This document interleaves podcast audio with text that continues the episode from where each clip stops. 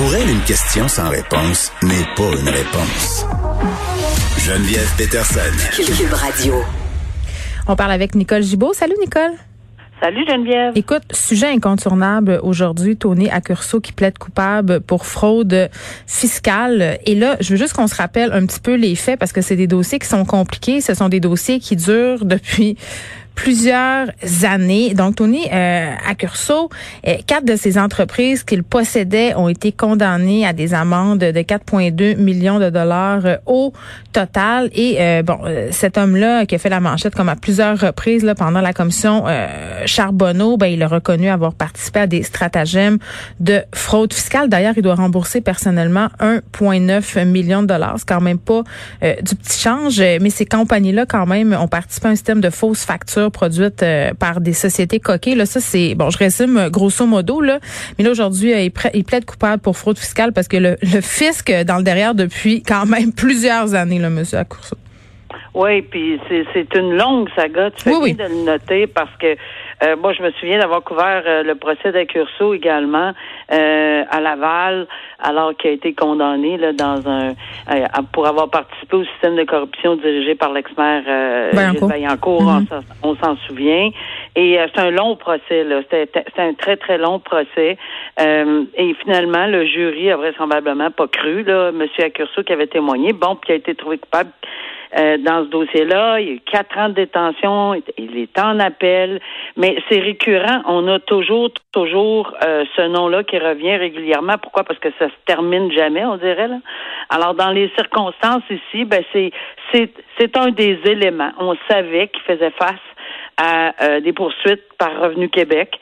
Et là, ben, c'est exact. Euh, il devra rembourser 2 millions euh, de sa poche à lui et puis les autres compagnies, etc. Sauf que c'est des gros montants. On avait vu dans les journaux que il y a quelques années, là, même pendant cette période-là, que bon, ces affaires allaient. C'est sûr qu'il est parti d'un empire à rien, là, on comprend pourquoi. Et ben, il fait pas bien ben pitié, je m'excuse. Non, ben, je pense pas que c'était le but de, de, de, de, ça, mais c'est mm. juste que la récupération des argents, des fois, c'est un peu difficile, mais on espère que... Euh, puis la ville de, de Laval également, je crois, si ma mémoire est bonne, avait intenté une poursuite pour essayer de, de d'obtenir des fonds qui auraient été subtilisés dans, dans, dans, les coffres de la ville. Alors, euh, c'est une saga qui, qui finit plus là, pour, euh, pour M. Accurso, c'est évident. Bon, une infirmière euh, qui avait vraiment des gros problèmes de consommation, qui évite la prison.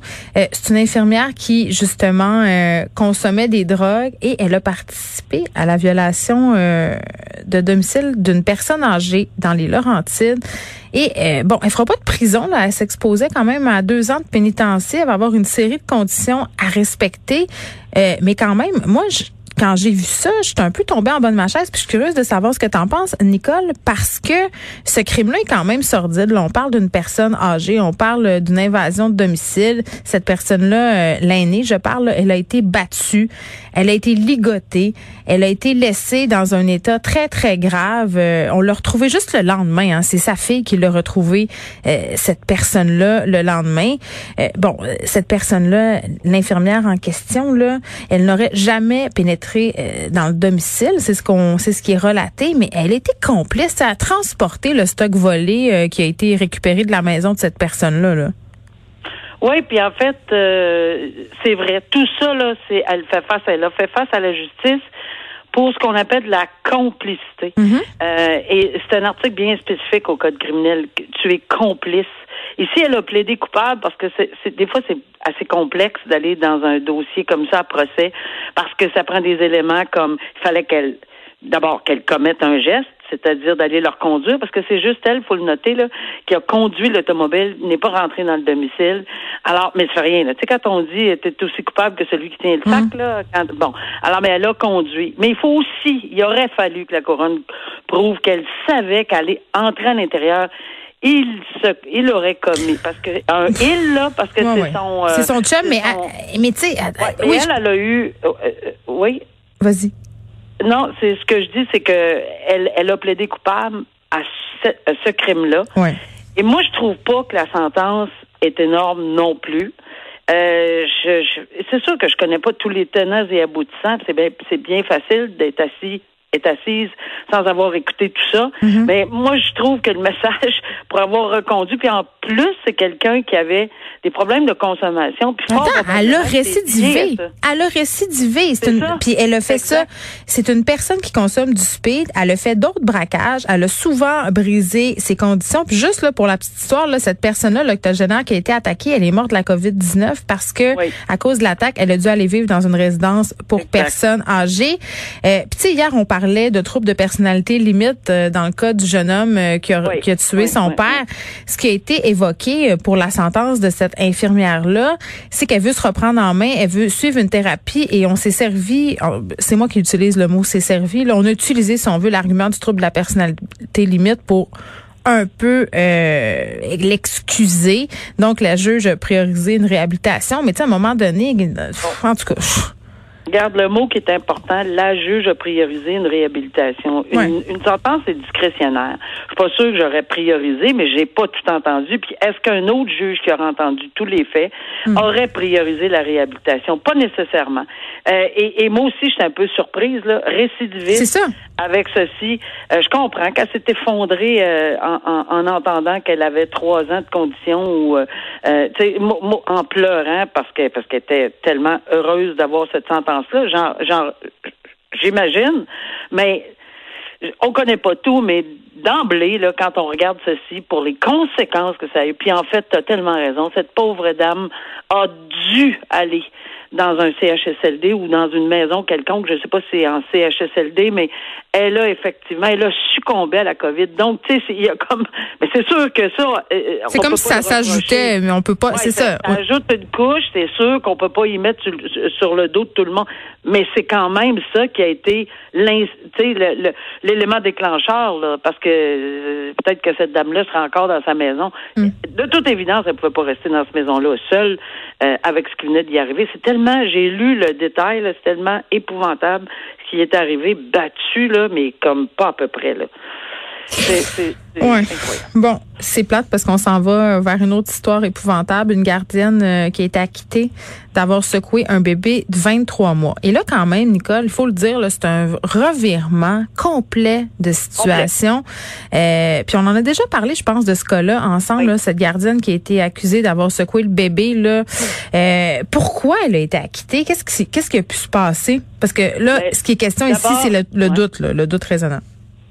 Oh non, non, c'est le doute raisonnable. C'est même pas aller jusque là pour le procureur de la couronne. Elle l'a même pas soumis au tribunal parce que faut comprendre que les, les procureurs de la couronne, ça on en a souvent discuté, c'est pas leur client, c'est mm. pas si, c'est pas une quête de victoire, puis il faut combien j'ai de, de j'ai de victoires dans ma colonne, etc. Alors eux sont là pour faire le travail, puis il faut qu'ils se sentent euh, tout le long convaincus, qu'ils sont en mesure de faire la preuve et de démontrer là oui le terme hors de tout doute raisonnable mm. que c'est bel et bien cette personne-là, puis qu'il n'y a pas d'autre chose qui fait en sorte qu'il aurait pu ébranler le tribunal à dire ah ouais peut-être que or ce sont les la preuve d'experts. C'est les médecins qui ont dit, écoutez, ça s'apparente vraiment à un enfant qui a été ébranlé, là, qui a été euh, secoué. Tout ça, c'est, il y en a qui l'ont dit, mais il y a aussi un fait que la couronne ne pouvait pas, ne pouvait pas euh, passer à côté, là, c'est que cet enfant-là, malheureusement, trois jours avant, alors qu'elle était même pas en contact avec avec cette avec la gardienne, d'aucune façon, là, elle n'avait jamais, cet enfant-là n'avait pas été en contact à ce moment-là. Ben, il avait des problèmes sérieux de déséquilibre, tombait partout, vomissement, etc. Euh, c'était peut-être lié, la thèse du virus, le fameux, je sais pas si on l'appelle encore méningite ou quelque chose. Cette thèse-là a été évoquée. Et oui, elle a été évoquée par des experts. Alors, pour la couronne, allez dire au juge, ben, mettez de côté cette version-là des experts médecins, c'est pas, pas n'importe qui, là, qui ont dit oui, c'est possible que ça soit ça. Euh, oui, ça a l'air évidemment aussi de telle autre affaire, mais personne ne pouvait trancher. La couronne ne pouvait pas moralement s'en aller demander au juge une déclaration de C'est fou. C'est fou parce que cette femme-là, Stéphanie Fréchette, ça fait trois ans et demi que ça dure, premièrement, là, cette saga. Euh, sa vie est détruite. Hein? Complètement démolie. Euh, il n'y a plus jamais personne qui va y confier un enfant de sa sainte vie. Là, cette madame-là, euh, elle a été salie dans les médias, elle a été salie sur les médias sociaux. Puis moi, je suis pas en train de dire qu'elle a pas secoué de bébé, puis je suis pas en train de dire qu'elle l'a secoué. Là, on le saura jamais. Ok, elle a été acquittée, mais sa sentence, même si elle a été acquittée, j'ai envie de dire qu'elle l'a eu. Ben, elle l'a tout à fait eu. C'est tellement vrai ce que tu dis là. Puis là, on comprend ce que c'est que ça fait un procès sur la place publique. Puis oui, on peut penser, parce que oui, il va y avoir des gens qui vont dire, coupable, tu as vu, c'est évident, c'est tel, c'est tel. Mais ça se peut qu'elle soit. Ça se peut. ça se peut, oui, mais c'est là qu'on comprend combien important.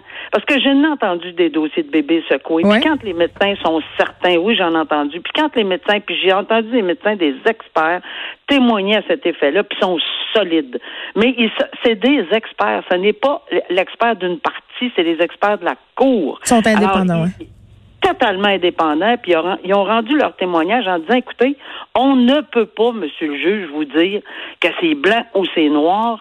Euh, certains de ces experts-là, probablement que d'autres ont dit oui, mais tu sais, c'est mm. comme dans toute chose, ça, là, des experts. Et à ce moment-là, la couronne, en toute, puis je l'ai eu ça aussi souvent, en plein milieu d'un procès, le procureur de la couronne disait, Madame la juge, on arrête. Je suis plus capable de continuer. Je pourrais pas aller jusqu'au bout là-dedans. Et moi, je n'ai que à dire une chose, salut au système quand ça arrive jusque-là, parce que ça démontre qu'en quelque part, on n'est pas, on s'acharne pas. Quand on s'acharne dans un dossier, comme procureur de la couronne ou en défense, c'est mm. correct aussi. Mais euh, quand on sait euh, qu'on ne peut pas le faire, ben, c'est notre conscience professionnelle, puis notre, c'est ce qu'il faut faire, c'est ce qu'il fallait faire. Très bien, Nicole, on se reparle lundi. Bonne fin de semaine. Bonne fin de semaine. Merci. lundi, au revoir.